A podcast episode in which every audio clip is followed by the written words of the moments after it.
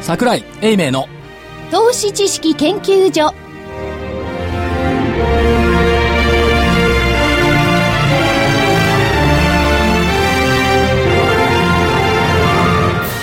皆さんこんにちはこんにちは。こんにちは。桜井英明の投資知識研究所の時間ですスタジオには桜井英明所長桜井です。こんにちは。正木昭夫隊長、はい、こんにちは。福井主任研究員こんにちは。そして研究員の加藤真理子でお送りします。さあ、今日の日経平均大引けは、えー、305円39銭高の11,559円36銭。305円39銭高の11,559円36銭でした。トピックスがプラス21.94ポイント。975.66ポイントでした。惜しいもうちょい !1000 ポイントまで。はい。ねはい。えー出来高が概算で32億9163万株、売買代金が概算で2兆1169億円、値上がり銘柄数が1451、値下がりが185、変わらずが63銘柄でした。まあ、規模別でも、すごいですね。大型、プラス22.45。中型、プラス22.38。小型も31.70、プラス。これね、えっと、記録持ってないんですけど、305円高の日経平均って昨年来で一番の上昇かな。今年が確か1月16日でしたかね。270円ぐらいだったんですけどはいはいはいそれ超えてるんで、しかも終わりにかけてずーっと上がってきてますね。じりじりっと上がってきましたね。出来高もそうですよ。為替の方が92円台の高中盤ぐらいでしょうかね。そうですね、41銭から2銭ぐらいですね、さあ30過ぎぐらいで。これで7ヶ月連続の要線。はい。ねどのくらいなんですか何ヶ月、何年ぶりぐらいですか、これ。あ、えーとですね、えーとと小泉内閣の元首相の2006年2005年五年か5月から2006年1月の9ヶ月連続といううのんが7年半ぶり以来ですね。おはい。ーあと2ヶ月頑張ると、これに追いつく。はい。多分ね、頑張れると思うんですよね。3月頑張って4月頑張れば、はい。 5月はね、どうもいまいちっていう感じがするんですけど、まあ3市まではいけるんじゃないのという気がするんで、9ヶ月チャレンジ。で、これ2月は、あの、売買代金も2兆円を平均で超えですたねということです。よく調べてきましたねあ。、さっきあの、かの、かのうちアナウンサーがおっしゃってました。クイックにも出てましたね。出てました。 あ端末にですよ。出てましたい。や、かのっちゃんが全部こうひっくり返して調べたのが、いつ便利な機会がありましてですね。なるほど。に人間データのかのうちとか、そんなことはないですけど、まあこれ7ヶ月連続、節分天井もなかった。みんな2月はダメダメダメって言ったのに。はい。でもあの割行きましたね。そうそう昨年10月は10 2月月が高ければ2 2月は月も高い。高い。こう来た。はい来ました。これでまあ、何を指を折って数えてるんですか、所福井長、さん。 3、4っていうのは何かないですか、あの割。3も高い、4も高いっていうのはないです3がか高ければ5月安いんですよ。なるほど。 3が安ければ5月高いんだけど、3が多分高いでしょ。なるほど。だから3が高いから5月安いんじゃないのっていう。だから3市までいいんじゃないなるほど。まあしかし、出来高も出てきてるし、はいですねえー株価も上昇してきているし、まあまだでもちっちゃい望みですよね。1万1000なんかで満足しちゃしょうがないですよね。おっしゃるとりそうでですすねね。。という状況。あとは、戻ってきたのは、バイオベンチャーのところが、そうですね。こ、この間ね、はい。福岡行ったじゃないですか。あ、はい。そしたらね、あの、一人のおじいちゃまの投資家さんがね、あの、どうしても聞きたいんだってこうお見えになってね、海音はどう、どうやろうかうんおっしゃってたから、いやいや、海音はそう確かにね、3分の1がなんて高いそうですねね。高値が3分の1はなってるけど、まあ、これは将来性買ってるんだから、今ジタバタする時じゃないし、持ってれば報われると私は思いますよってお話したんですけどね。と月曜日がストップだからね。そうですね。あのー1万円台復活してきたもんね。そうですよ。ここ、あのー、なんていうんですか、えーこういうバイオ関連の会社さんが、あのー新しいニュースを出すと、結構これが反応が高いですよね。ああとね、カイオムは、あもしあの聞いてる方でね、はいお持ちの方がおられたら、ぜひホームページをご覧いただいて、そうですね。あの藤原社長の、ね、コメントが載ってるんですよ、あの、増資をしたことに対するコメント、これ将来に対する設備投資に使うんだ、そうですね明言してますから、これ見てもらうとね、あよちゃんとわかると思う、今まだかつてね、あんまりね、その増資をしたときに、トップがコメントをホームページで出した会社、見たことないの。ないですね。うん。それもね、A42 枚で、図式まで入って、ちゃんとしたあのコメント出てる。出てますね。多くの場合ね、増資なんかすると、借入権返済なんて。今回は28年度ぐらいまでの、あのー資金計画をきっちりと出されてまして、うん、それへの対応ですっていうことをはしっきりとおっしゃってますからね、あれはぜひ読んでいただきたいですね。そう、そう、あれはご覧いただくといいと思いますね。例えば、あの、バイオのところは、正木さんなんかババイオやるんですそうなんですよ。あのーこの、海洋さんにも参加いただくんですけど、えっ、と、3月16日にですね、証券会館のホールで、えっ、と、海洋バイオサイエンスさん、それからメディシノバさん、ナノキャリアさん、アールテック上野さん、この4社においでいただいて、IR に関連するうセミナーを開きたいと。で、無論、桜井さんと、えっ、と、馬淵さん。国際ストラテジスト。ねえ、馬淵さんにも講演いただくと。いうことで盛りだくさんなんですけど。主張はぜひ対象、ね、主主催は対象のところの IFA 協会ね。そうで。す。協力日本証券。えーっと、そうです。えー取引所かっなと、それ、あのー、取引所グループです、ね。これで私行きたいと取き引所はグループ。どうすればいいんですかあのー、ホームページに、あのー、どこの申し込みをしホームページえ日本 IFA 協会というふうに言っていただくと、ホームページあります。英語ってい言ううか言、ったからホームページは出てこないと思うな、ちゃん と入力しないと。入力していただいて、えーそこをあー検索していただければですね、えー申し込み用紙がついておりますので、ぜどうひ。しあ、その、はいパソコンからできるわけですねできます。申し込みはあのー、ネットでも申し込みますせ先し、着何人ぐらいはいけるんですかえーっとね、300人入るんです定よ。員は343。な、まだ入るんですええまはい。そうなんです。あ、いずれも注目企業ですよね。ですね。これ昨日だったらよかったね。いや昨日は水曜日なんで。海洋はもいメディシノバもナノキャリアも昨日はストップだかった。そうなんそうで。ですすね。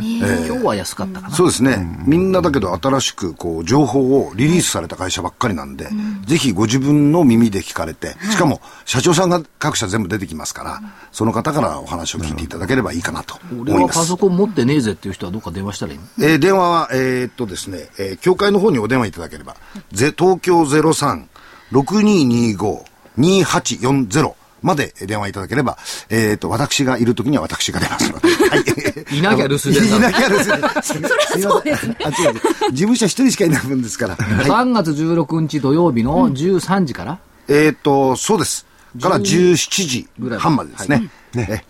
NPO 法人。はい。ね、日本 IFA 協会。そうです。ね、ぜひ、あのーホームページなり、電話なりね。はいはいで、アクセスしていただいて、まあ300人。すぐ埋まっちゃうかな、どうなんでしょうかもしれないですけど。はいね。だってもう300近く来てるんでしょええ、あの、250ぐらいは、ね、お申し込みいただいて。はい。はい。あ、それでね、えー先ほども、おー社長が言ったように、まあ、将来をね、買ってると。火曜日に関しては。はじゃあ、この、全体相場に戻るんですけどね。はい全体相場は少なくともこれまではですね、株価、日経平均なりなりっていうのは、6ヶ月先を表すって言ってましたよね。はい。まあ3ヶ月か最ら近ですね。最近どうなのかって感じですよね。ただ投資家さんは6ヶ月なんてことを考えてないでしょ。そうそう。だから、そうか、経済、株のこの仕様ってのはもう6ヶ月関係なくて、日々なんでしょうかね、これ。どうも日々に移ろっていうの印象はありますよね。ね、6ヶ月後でいろんなものができてですね、まあアメリカ経済もどうなるかわかんない、日本経済だとわかんないですけどもね、そしたらこんなところで済まないだろうって感じもするんですけど、この辺でジタバタしてる、まあジタバタっていうかね、今日はすごく上げてますけれども、それがいどうや、捉えジればタバタしてないでしょ。 何、羽ばたき始めてるじゃないだってで。すよね。あの、これをジタバタと言います か福井さんね、えー225の,、あのデータが出てるじゃないですか、新聞に。ええあれでね、4%以上の企業、配当利回り。あ、配当利回り。 4%以上の企業も6社入ってるんですよ。225の中で。で3.5から4%、ここで9社あるんですよ、そうすると、今の国債が0.6とか0.7じゃないですか。これの4倍も5倍もある配当利回りの、ここをチャンスとして取ってくるのも、一つの資金運用の方法じゃないかなとは思ってるんですけどね。まあ、それ薬品セクターも多いんでしょうけどね。ね。え、とは限らないんですよ。そうでも、まあそう配で当もない、配当取ったらすぐ逃げるってパターンがあるから ね。はい。入っていやいや、勝者とかね、そういうところ、ですから3月末はほら、配当がついてるじゃないですか、ええ、ですからそういう面でも期待はできるのかなと思ってますけだど、かねら配当になったら取ったら売るってパターンがあるあから。それでももう、はい、今のね、正木さんので思い出した。はい勝者。はい。勝者ね、この間ね、取材に行ってきたんですよ。はい、かとまりと。おう、かとまり研究員と行ってきて。はい。ほうで、何を感じましたみあの、三井物産に行ったんだけど、やっぱりね、大手商社、特に物産商事っていうのはね、まあ商社なんだけど、私が感じたのはね、あれってやっぱり国家だなと思った。あなんか映画とかで見ている、なんかそういうような、なんて言うんでしょうね、アメリカのなんか、あるじゃないですか、そういう役所みたいな。なんかそういうのを感じましたね。雰囲気的な、なんか、おー近いものを。まあ、あのビル自体はね、もう昭和40年代からある。古いですからね古いビルだし古い歴史を感じました。横っちょにはほら、平の正門の首が飛んできたんだよね。三井物産ね。物産の言ったのは、まあ、物産そのものは国家っていう気がしたのは、その国策という意味で、やっぱり勝者の動向を見るっていうのは、すごい大切なんじゃないのかな、はいという気がするんですけどね。ね、今、商社はもうどんどんどんどん、あのーエネルギーデマンドもね、そうそですねれ元から買ってますからね。うんで、あのー決算説明資料をもらったんで、ちょっと読んでみたんですけども、一番役に立ったのがね、東融資計画の進捗度。はいはい。うん。で、これ見ていくと、やっぱりね、例えばね、6分野ぐらいに分かれてるんですけど、金属分野、はい。通期の東融資計画が2000億円なんですよ。うん。計画がね。計画、ん通期2000億円の投融資しようって言ってる中で、第3四半までで3400円使ってる3400 400億円億円おということーは金属分野っていうのは、商社が力入れて投融資してるっていうことはこの分野いずれ出てくるんだろうなと、うんうんうん。鉄鉱石とかね銅鉱山、それからねインフラ分野機械分野っていうのはねこれ2000億円なんですよやっぱり、うん。ここはね1100億円しか使ってないああ。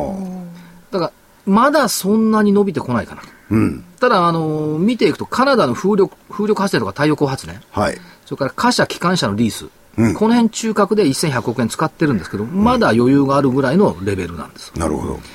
だから一番使ってるのが化学、うん化学品、はい。 500億に対して100億。おー逆に小さいですね。だから科学考えてみればね、科学のセクターで株価で見たってそんなに化けてないじゃない。うん。うん。だから確か商に。商社のこの投融資の部分ってね、結構役に立つな。で、一番すごいのはね、エネルギー分野。 これわかりますね。 2500億円に対して2500億円。もうと中身 LNG、 LNG シェールガス、オイル開発、石油ガス、やっぱこれ世界の流れはここなんだよね。うん。でもそれよりね、金属の方に使ってる、まあ三井物産金属好きだからね。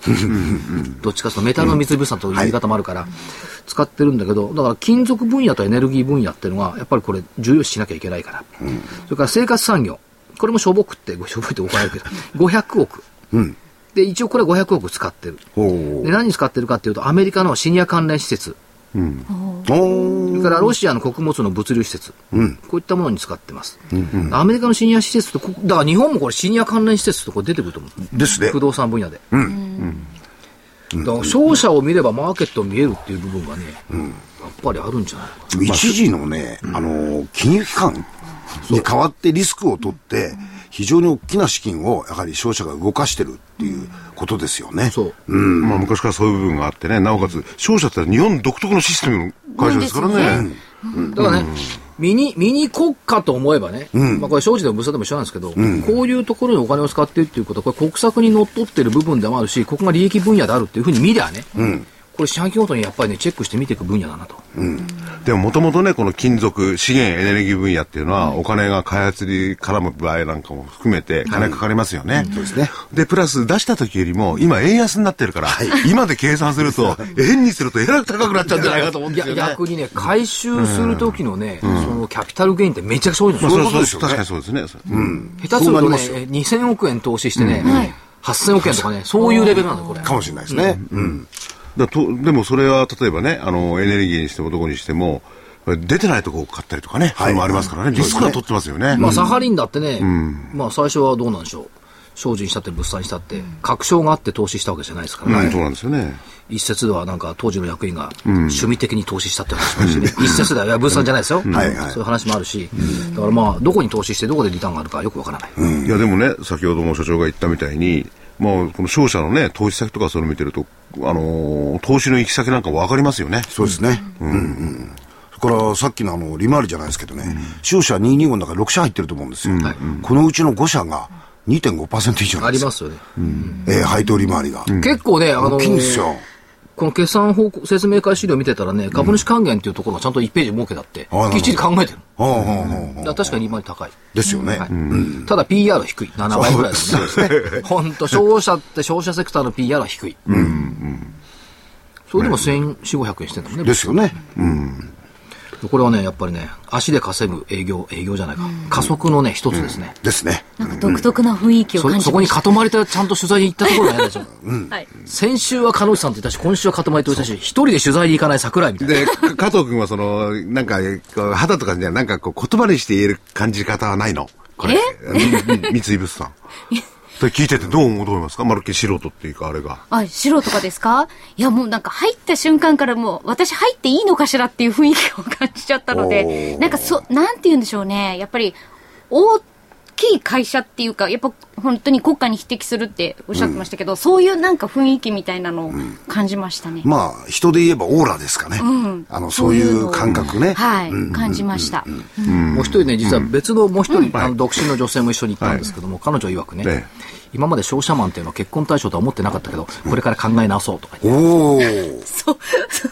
言ってた。あ、結婚対象じゃなかったんですか、商社マンってなんかつまらなそうな仕事だし、いや、でも、世界を動かせる仕事ですよ全ね。然違うんですね、商社見直しましたとか言ってたもん。まあね、企業で世界を動かせるってこともないかもしれないですけで、どね。あの、うちもよく詳しくはわからないんですけど、普通会社だと縦で、あれですけど、その商社の中の会社の中に違う部署だとお得意様みたいな、なんか取引をする部署があるっていう。社内で社内営業して、うんそう社内の受注して、はい社内の受注しないと社外に出ちゃうから、完全にもうもうそうなんですよ。受だから注それもちょっとあの、面白かったなああれの、会話をちょっと聞いていて、えって、あの、びっくりした一つでしたねまあ、。一つの部門が、一つの会社みたいなもの独で。立部門ですかいらやね。会社ってそれぞれお得意先を持ってて、自分がリスクを取って、お得意先も自分の会社にやるわけですそういうことですよねこれはそれしかないわ。まあ、でかいよ。で、プラス、やっぱりあのね、えー商社は日本独特なんでしょうけれども、とにかく、えーその動きを見ていくと面白いと。まあ、やっぱ商社の動きを見ると国の動きとね、マーケットの動きが見えるような気がした。うん、なるほど。味がありますな。うん。なるほど。みんなね、だから表面上しか見ないじゃない。決算説明会とかそういうのしか見ないじゃない。だって行った時にな、なんと、社員食堂まで見学してきたの。はい、はい。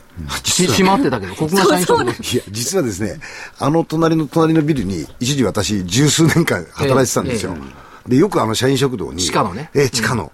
あの、行かせていただいてたんでそす。うですかええ途中から出入り禁止になっちゃいました。そりゃそうでしょ そうです。うん、他社のもんですからえね。えあと面白かったのはね、受付のとこにね、船が2隻ね、模型が置いてあるそのうねそう。あで聞いたすっごらい立派なこれ商船三井ですか?」って言ったら「ちょちょちょちょうちのだよ」って言って、確かにね、あの井桁のマーそう、クマークが入ってました。おーいや所詮三井も右肩ですよね、あれね。違うもん違うん商ですよ船。三井は O SK OSK OSK か。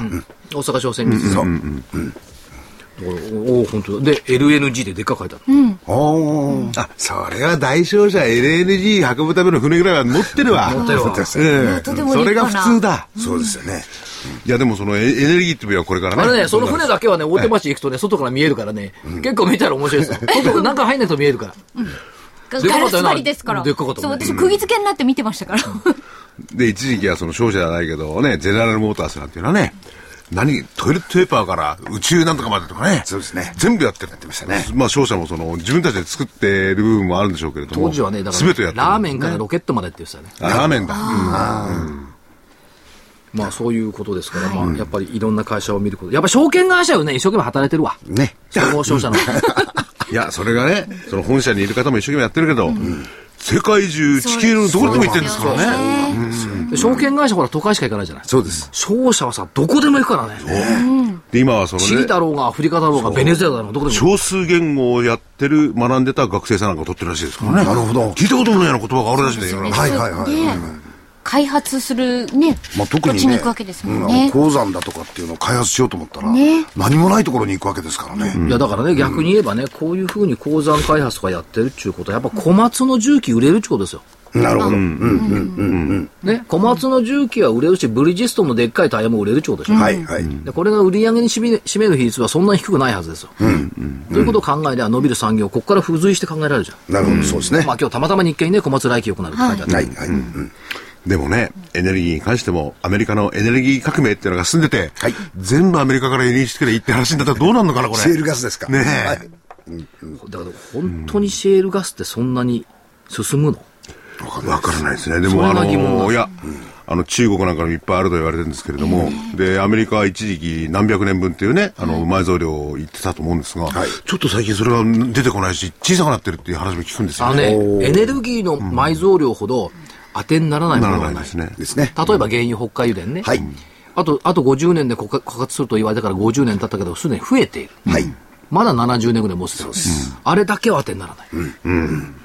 確かに。だから原油、例えば原油ってね、地球から湧いて出てるんじゃないかっていう説もある。ほで無尽蔵。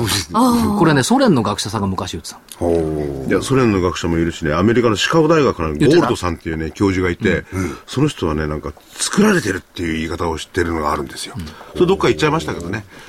まあ、無尽蔵じゃ、無尽蔵ではないのかもしれませんね。うんまあ、そういうのもあるしね。まあ、そういうのもあるしまあ、まあ、今週気になったのだから、イタリアはどうしたんだって、あんなもの選挙があるのは分かってたし、何騒いでんのということだけが今週の結論ですよね。いや、でもそのイタリア、まあ、イタリアを含めて欧州、これ、これからもやっぱりありますよね。そうなんです。またたびたび出てくるんでしょうか。う。出てくるでしょ。出てきますよだってそれなねくなっちゃいないんですから。うん。その折に触れて、まあ、あの、所長も言ってるように材料として使われる機会っていうのはまだまだあるでしょうねい。や、だから支援してる方のドイツも今年選挙ですからね。はいそれの方がでかいかもしれませんよあね。どう動くのか。ただ僕個人的に、はい自分の金が周りとキリギリスのでって昔言われてましたよね。それは、キリギリスに好かれたらたまんねえなと思いますもん ね。なるほど。で一緒にキリギリスも働いてくれるんだね。あ助けるよってあるけどね。はい。まあ、ただ、物の見方でいくとね、その悪材料って、今回でもそうじゃない、マーケットが拡大した時にスパンと出てくるじゃない、はい出てくるんじゃなくて、解釈するのよね、はいそううふうにだから日経金が1万1600円で入って、おー、頑張ろうかなと思った、その夜真夜中に出てくるわけよ、朝にね。だからマーケットが膨らんだ時に出てくるのが悪材料。そしてその悪材料はマーケット関係者が生やし立てる。はいだけど、いつの間にか姿を消す。これがずーっと続いてるんだから、リーマンショックにしたって何したって。騙されちゃダメだよっていうことですよ。うん、でもリーマンショックまだね、えーいろいろなアメリカの方でも、えー金融機関はね、あるいは世界的に金融機関は、それは立ち直るって言いますけど、実際の負債はまだどうなってるか分かんない部分がだ多かいら、ですから、だから悪材料はそっと姿を隠すもんだって。隠してるのか。で、また出てくるんですよ、これまあね、あれだけ騒いだイタリアの国債の入札は順調に夕べ終わっちゃった。何なんだって。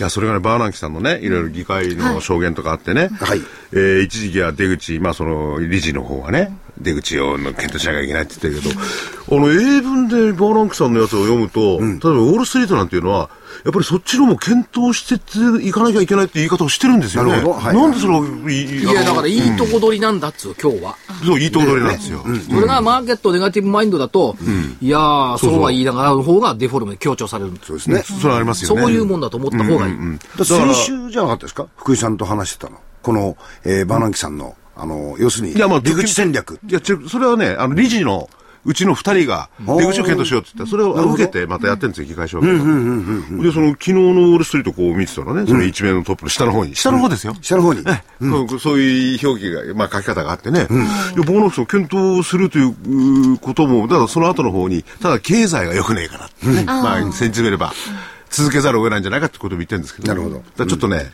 やっぱり言い方がうまいですよね。まあ、だからた、たらればの世界なのよね。たらればなんだけど、マーケット迎合的なコメントになるのよ。そう。だからこれはやっぱりいいとこに行かしたいとか、どんどん行かなきゃしょうがないっていうのもあるんでしょうね。あと先週の反省というかね、はい。先週言ったの覚えてますえ信頼すべき霞が関情報。覚えてましたよ。日銀総裁は黒田 ADB 総裁。次は。これなんか、一応なってきそうじゃない。ですね。おそらくね。永田町スズメが合ってた。だスズメじゃないって、スズメじゃないです長田町じゃないの、霞が関だもんあ霞が関信頼すべき霞が関情報。次はだから、日本取引所がどうなるんだって、こっちだよね。そこですね。武藤さんがトップになるんじゃないかと、ここまでは何も出てこないけどね。出てこないですね。まあ、なったかって変わんないでしょうけどね、大して。とは思いますが。はい。まあね、えー日銀の総は結構ね、どういう金融政策をするか、なんか分かってますけどね。でも、黒田さんの名前が出てきて、もう何にも、あの、雑音が出てこないですね。来ないですよね。出てこないですよ週ね。刊誌見てそるの見出しがちょこち週ょこっと刊誌の見出しはどんどん出てるよ。今日発売の週刊誌あ。れは個人的なことはあんまり関係ないんじゃないまあでも、まあ、決断してなるって決めたんだからね、本人はね。いいんじゃないですか。どんどんどんどん日本のためにね。はい。まあ、インフラ、インフレでも金利でも何でもいいから、とにかく景気よくしてよって。ここだけですね。手段はともあれ景気よくしてよ。でも日銀のね、あれなんかでは景気良くなってるっていう方向に向かってんじゃないですか。向かってるね。だから、がぜんさ、力持ってきたのさ、あの、あれ、エール大学の浜田さん。浜田さん。あ本読んでるけど、あれ、白川さんも教え子だしさ、黒田さんなんかも割と近いんじゃないかね。面白いわ、あれ本読んでたら。あよ読もう、何しろ、まあ、どういう本か、いろいろ出されて、二つぐらい出てるんですかね。そうでも、ゲーム理論ですからね。なんかわけわかんないな。あ、そう。ゲーム理論の対価ですよ。おーまさでも面白いね東大法学部出てその後経済学部行ってから博士になったそうまあそれはそうとして、まあ日銀はだから黒田さんがどうら来週かななんかヒアリングかなんかやるんでしょこれ議会の、うん。多分15日ぐらいに決まるんでしょ多分、そう今日提案でしたよね、提案そう出ねした出した出したねということですね、まあ一歩ずつ春が近づいてきてると、そんなイメージでございましょう、ね。ということで、お知らせいきましょう。はいはい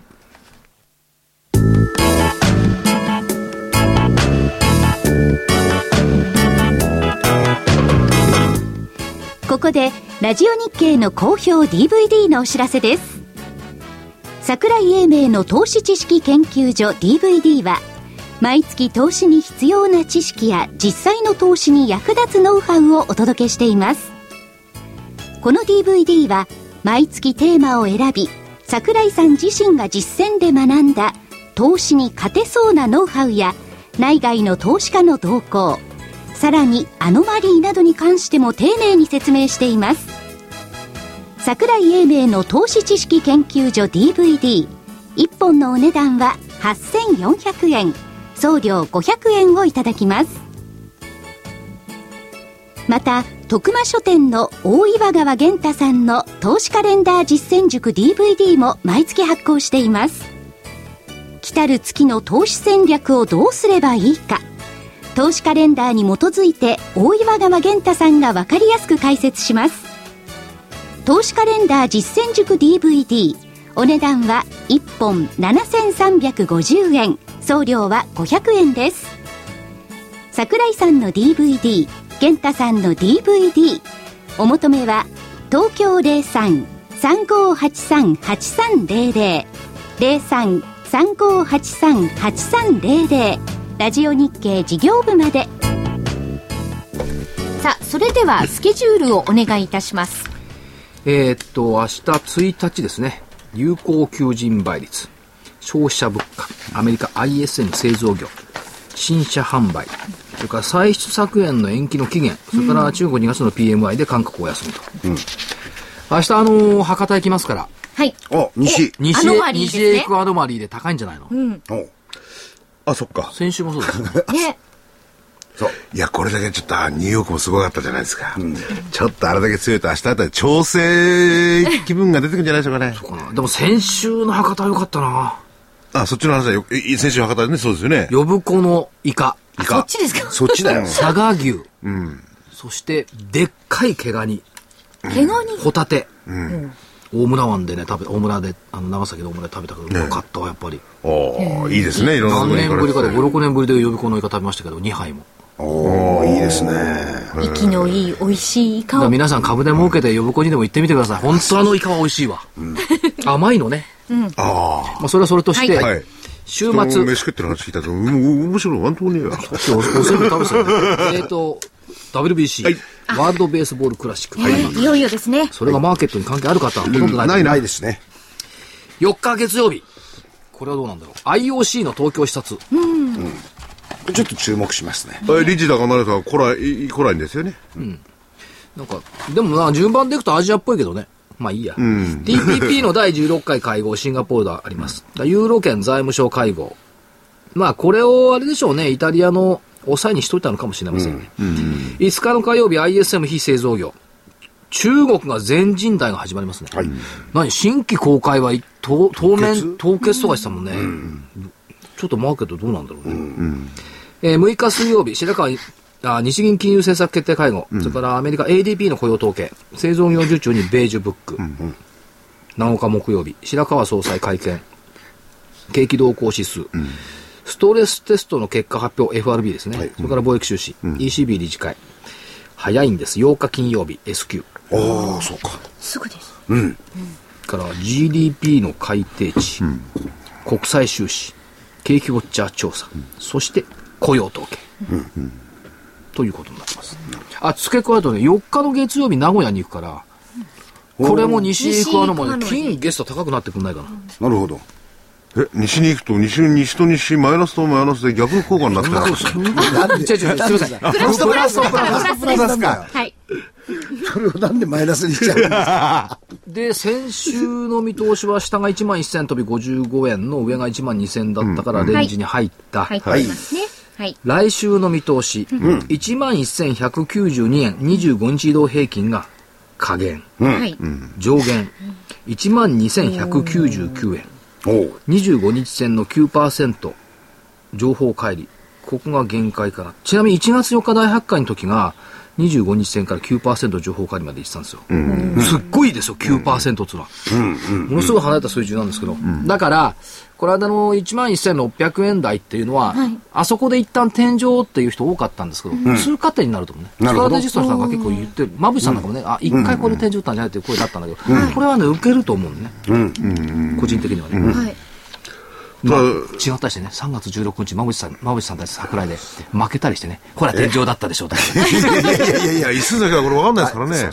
でアメリカだって今すごくね、買われてるんですけど、まあドルこそドルで、金こそ売られてるけど、ええ国債から逃げてるわけじゃないですからね。そうですね。まあちゃんと国債の方にもね、シフトあれしてるし、どうなるか分かんない。まあ、ちなみに言っとくと、えー、25日線1万1192円、昨日段階、75日線が1万飛び224円、こっからは10%プラス回なんですよ、75日から。あ、すごいなそれですごいと思うでしょ、?200 日線9344円。 9000って言うとすごく下に思うようになりましたよね。はい。ついこの間、かとまりが、あー、1万円って言ったのがついこの間なんですが、なんかすごく下に見えますね。 9344円でなんと20%のプラス返り。強烈ですね。強烈です。なかなか遭遇しない4、5年ぶりね。勝手雲の上限、1万1290円。でここで下げ止まったっていうとこいとうですことねですな。最低改ざん。先週は間違ってましたって言ってましたけども、最低改ざんは1200飛び2億円増加して2兆8012億円。おうほとんど3兆円でしょそうですね。でね、3兆円というか、まあ、2兆8900億の水準っていうのは、2008年8月のリーマンショック直前の水準なの。ということは、日経平均、本当は1万2000台しなくちゃおかしい。だから、あと500円ちょっと割りしたら、ね。なるほど。割りした。なるほど。すき焼きじゃございません。バレした。最低改ざんの伸びの割には日経平均の動きはちょっと鈍い。ってはい。言ったところですね。それから、3月でしょ、明日から。早いですね。過去22年、これ、玄太ちゃんの、玄ちゃんの、あの、計算。投資カレンダーのはいそうそうそう。はい11勝12敗。よ陽線率47.8%。6位。で、3月全体で見ていくと、10日、ニューヨークもうこれ、サマータイムに入るんですよね。あ、そっか。早いですよね。ヨーロッパがその2週間遅れ。12日、新月。14日、ホワイトデー。これ、マーケット関係ない。関係ない全然関係ない全く関係ないであんす。なにバレンタインデーは騒いだのにホワイトデーは。ホワイトデーは関係ないねなんか、なんか騒いだこ誰か途端流しましいたよや、ね。そうじゃないですよ。どうもそうですそうよでねすよ。ね。そうじゃないそう出たじゃなし、いですか誰からも何ももらってないし。いあらそうです。あれ、あと、かとまりチョコレートもらってなかったや、もらってないです、もらってない。あげましたよ。俺ホワイトで関係ないんだから。 14日ホワイトデー。はい。ソフトバン ク、ソフトバンクでも上がるかな。ホワイトで。ええそれはそれとして、18日、水星、巡行開始。おー27日、満月。はい。はい。はい。 29日、グッドフライデー。グッドフライデーか。うん。お休みですか。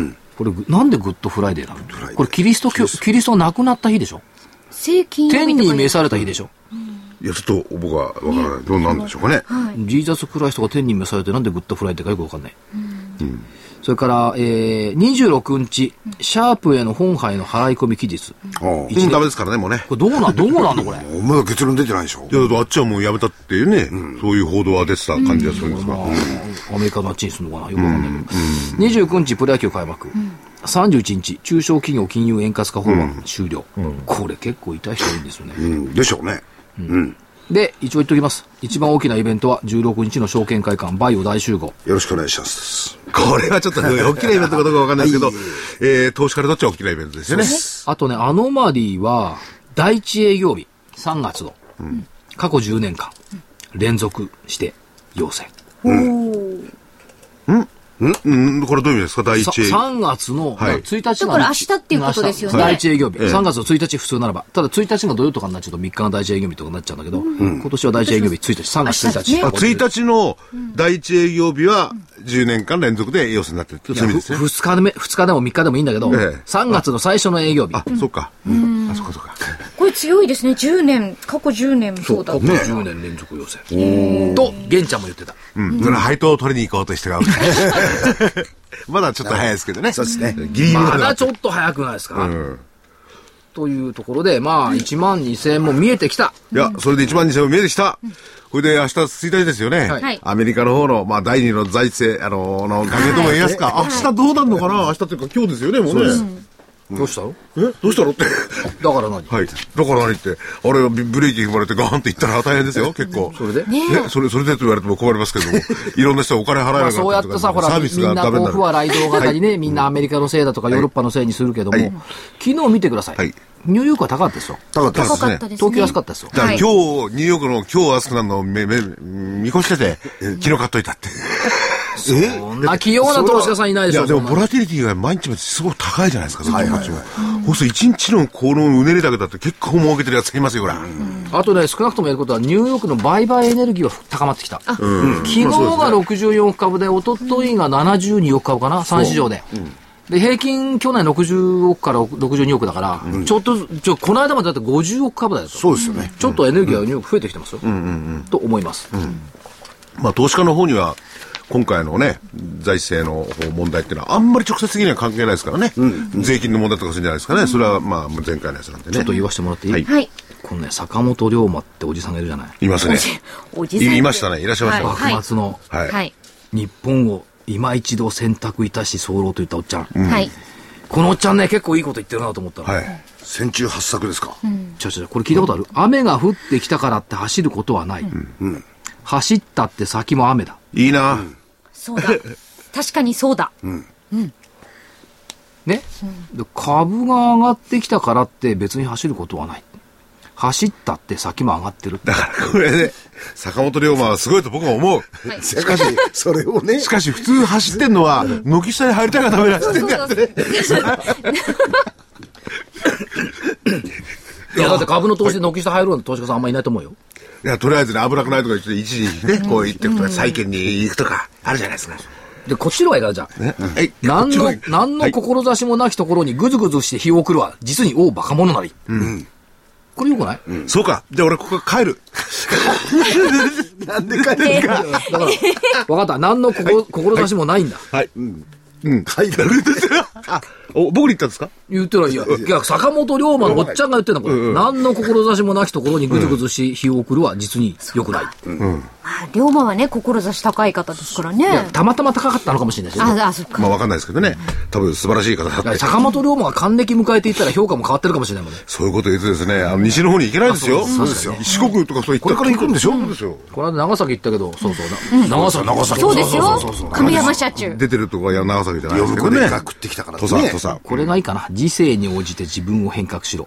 いいなそれいいね。これだけどこれひょ株式関市場関係者に合わない合わないいやいやいや、これ、日々の動きに応じてパッパッパッと対応しなきゃダメですよ。何でそ相場感間違ったらすぐ謝れそう、謝れ。よ弱気でいたのがすぐ強気になるって、これあんま良くないで、あ謝ることすら忘れちゃうと。自分が間違ってることも忘れちゃう。でもぴったりじゃないですか。あでもね市場関係者にね正しいのはこれだな、ことは十中八九まで自らこれを行い、残り一二を他に譲りてこうなさむべし、なんか山本五十六みたいなこれ、山本五十六が真似したのかなこれいやー、ことは十中八九まで企業に至れ、これ残り一二を逆こ僕がれ出て普通ね、世の中逆だよね。ことは十中八九まで他人にやらせ、残り一二を私にもら って、こうなすんべし。そりゃ、サラリーマン時代のことを考えてそるんじゃう、そう、なんとなくサラリーマンってこうだよなと思った。今日、社長に会いますよ。社長次長のね、社長次長の。ああ、はい、はい。また緊張しちゃうね。 なんでさ、しかしさ、会社卒業してからも当時の社長とさ、こう頻繁に会うかね。いや、その、簡単ですよ。金子くんって言って、金子くんいや、年上だから。あ、そうですよね。 身分は別にして、年上だから。お年の上の方にはどこまで行っては先輩ちょっと上回らなきゃダメです。そうですね。これは徴用の女だから。そうです。だから、正木さんも敬わなくちゃいけないんだ、本当は。全然ない。全然そんなことトないントじゃなンといでか言すってちゃいけないんだよ。僕はいつも肩揉んでんじゃないですか。はい。シーン。はい、じゃあ、ここでお知らせ、お知らせ、はいはい。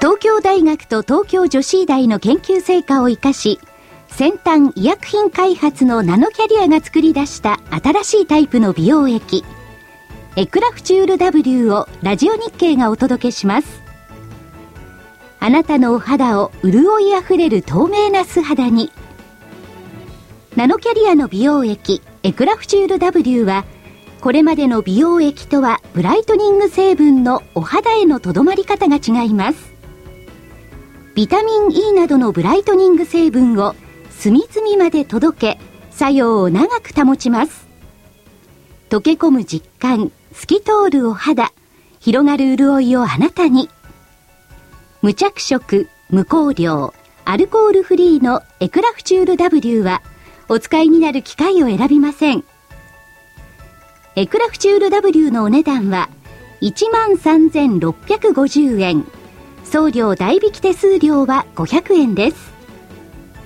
お求めは03-3583-8300 03-3583-8300ラジオ日経事業部までなお8日間以内の未開封商品のご返品には応じます返品費用はお客様のご負担とさせていただきますそれでは投資知識研究所から DVD のご案内ですえ本日発売です投資知識研究所2013年2月号今月号のテーマは投資の勝ち組になる絶対法則信用取引徹底活用術です安全に儲ける信用取引100%活用術。え、価格は8400円、送料は500円です。あの、大変あの、皆さんに、あの、予約をいただきまして。おはい。そうすると、まいいですずねもう、買う、買う人も買わなくなっちゃうかもしれない じゃない。まあそう か。に二つは買わないか。えっと、中身なんでますけど、たね。申し込まなきゃいけないの、ええ、中身なんですけれども、はいまあ今、この1月からあ無限、無無無限回転、ガンガンできるんですよ。制度がね、改毎正に日なり1ま日して。何回でもね。はい。まあそれを非常に活用されてる投資家の方々が多いんで、まあ出来高もできてるし、株もここで上がってきたかと思うんですけれども、このシステムをですね、どんどん使っていかなきゃいけない。もうあのタイトルの方は安全に儲けるって、まああ投資は安全なのはないんですけれども、よりリスクをえーリス小さクくをという小ことさでくすしねてできる方法はあるのかどうなのかと。それからあの先ほども所長が言ったんですが、はい1日のうちで、まあ株が6ヶ月先か3ヶ月先はもうわからないんですけれども、日々の動きでこう触れるじゃないですか。はいその中でうまく儲けていこうと。そして、えー資産でもですね、えーまあ、信用っていうのはお金を預借りたり、預けたり、えーしてですね、えーリスクもあるんですけれども、えー安全にとにかく資産を倍増させて、していただきたいと。はいうんそのノウハウ、えーをですね、いろいろお所長が考えてくれまして、はい。えーこういう取引の仕方もできるとか、ああいうのもできるとか、マル秘、えー方法をですね、いえー具体的に教えてくれています。はい。なんか皆さん、とてもあの、関心を持っていただいているような感じがしますね。今の福井さんのはい話ですと、昨日200円安でしょ、今日300円高でしょそうそうまさに1日の中に非常に大きなうねりがあるんでそうですねうまく乗れれば本当ボラテ500ィリティ大きい円儲けですから。おっしゃるそう通でりですね。ああの、格言があってね。はいはいあの、たい焼きの頭とあんこは、尻尾は、人、あんこ、あんこくれてあんこくれてあんこくれて頭と尻尾は人にくれてやんなさいっていう。いや、だからね、ひょっとしたらね、もうそういう時代は、古き良き時代で、僕らね、頭から尻尾で食わなきゃね、今のこの早い回転の商いってのは損じゃないかと思いますよね。はい、はい、ダメですいやいや、私も思うんだけど、ええ私も思いますが、ここの、の、この格言って、はい証券会社の逃げの格言じゃないそかうでしとょ思うのよ。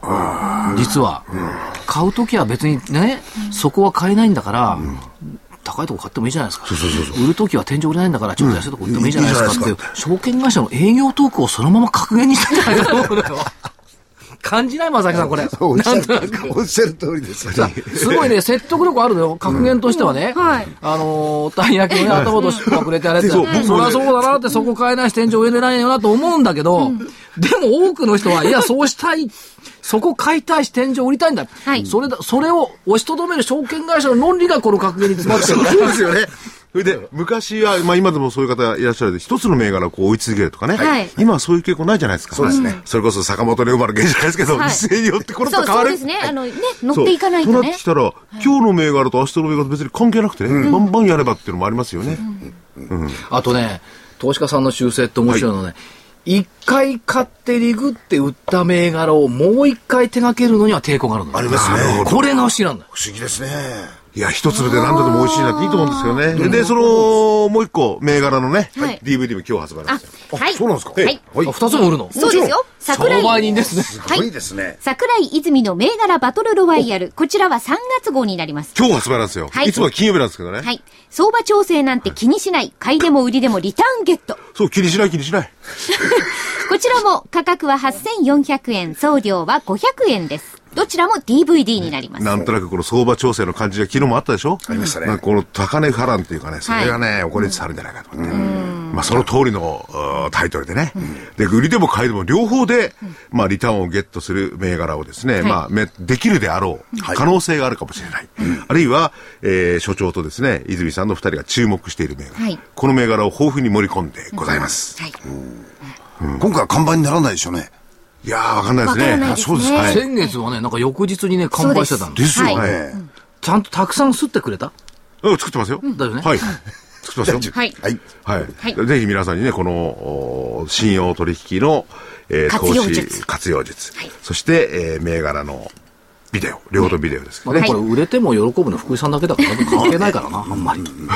僕も別に、あの、サラリーマンですから、それによって給料が増えるわけではないです かえー、どちらいやギャもラいいの方ですよかいやでもら。違う、これは両方とも、投資家のためにそうですよ。そうですよなんでそういうふうに考えられたのかな。はい。よろしいですかはい。どちら も DVD 本日発売です。価格は8400円、送料は500円になります。